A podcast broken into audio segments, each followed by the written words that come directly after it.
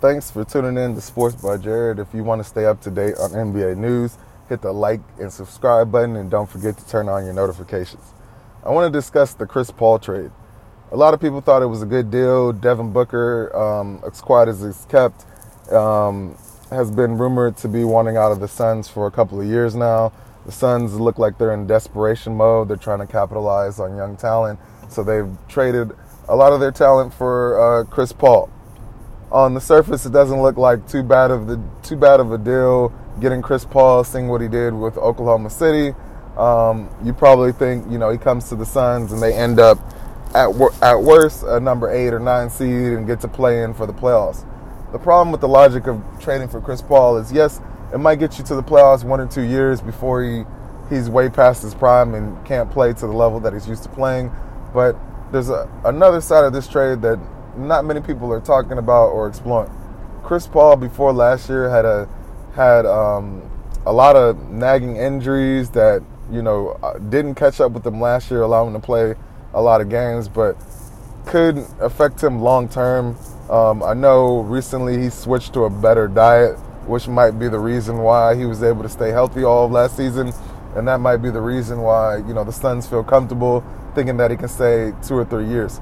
The problem with the trade that they made was they traded a lot of young talent that maybe in three years would have got them to the playoffs anyway, and I wouldn't have been comfortable trading. Obviously, you know, trading Ricky Rubio isn't a bad deal, but getting rid of Kelly Oubre and his fit next to uh, Devin Booker was something that I wish they could have held on onto if they wanted to be a better team. I think if they would have got the Chris Paul trade and were able to keep out Kelly Oubre, that would have been a great deal, but um, trading Kelly Oubre kind of makes me a little sour on the deal, just because when Chris Paul gets old, then it basically leaves the Suns with DeAndre Ayton and Devin Booker, and they're missing out on a lot of draft picks. Their starting lineup after you know trading for Chris Paul looks like it's going to be a combination of Chris Paul, Devin Booker, Cameron Johnson, DeAndre Ayton, and Mikal Bridges. Um, I think that gives you a lineup where Cameron Johnson is going to have to play the power forward.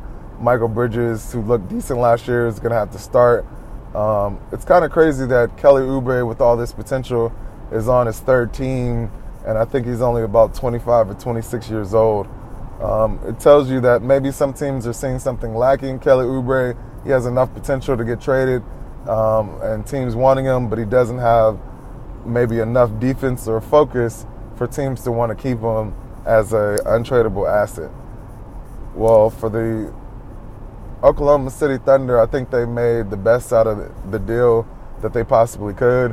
Um, if, I think everybody knew going into the offseason that Chris Paul was gone. To get this kind of return, um, knowing that they were going to trade Chris Paul is pretty amazing. While Ricky Rubio is never going to be the guy that Um, builds your team into a playoff team.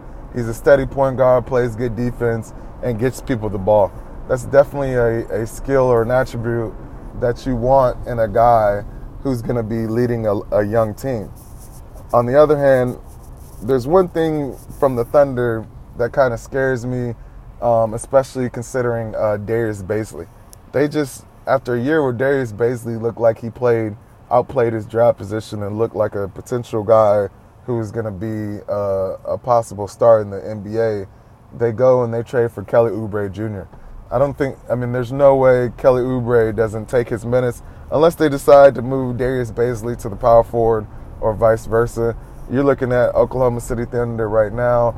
The starting lineup has to um, be a combination of Ricky Rubio, um, Kelly Oubre, Um, Shai Gilgeous-Alexander, um, Steven Adams, and whoever slides in at the four.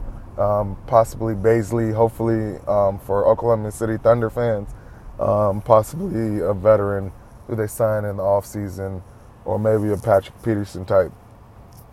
Overall, I wouldn't say um, Phoenix won the trade. I think they, they won in the, in the case that Devin Booker's not going to try to demand a trade maybe this year or next year.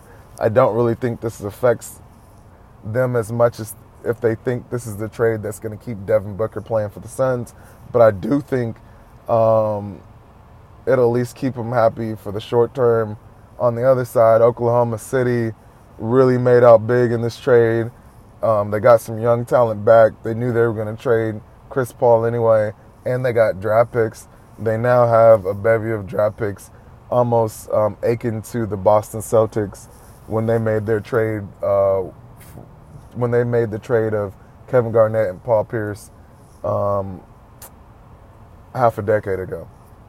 And if you're looking at, you know, a team that can possibly surprise, um, be right on the outskirts of the playoffs, I wouldn't be too surprised if Oklahoma City ends up being in the hunt uh, or for the tenth seed.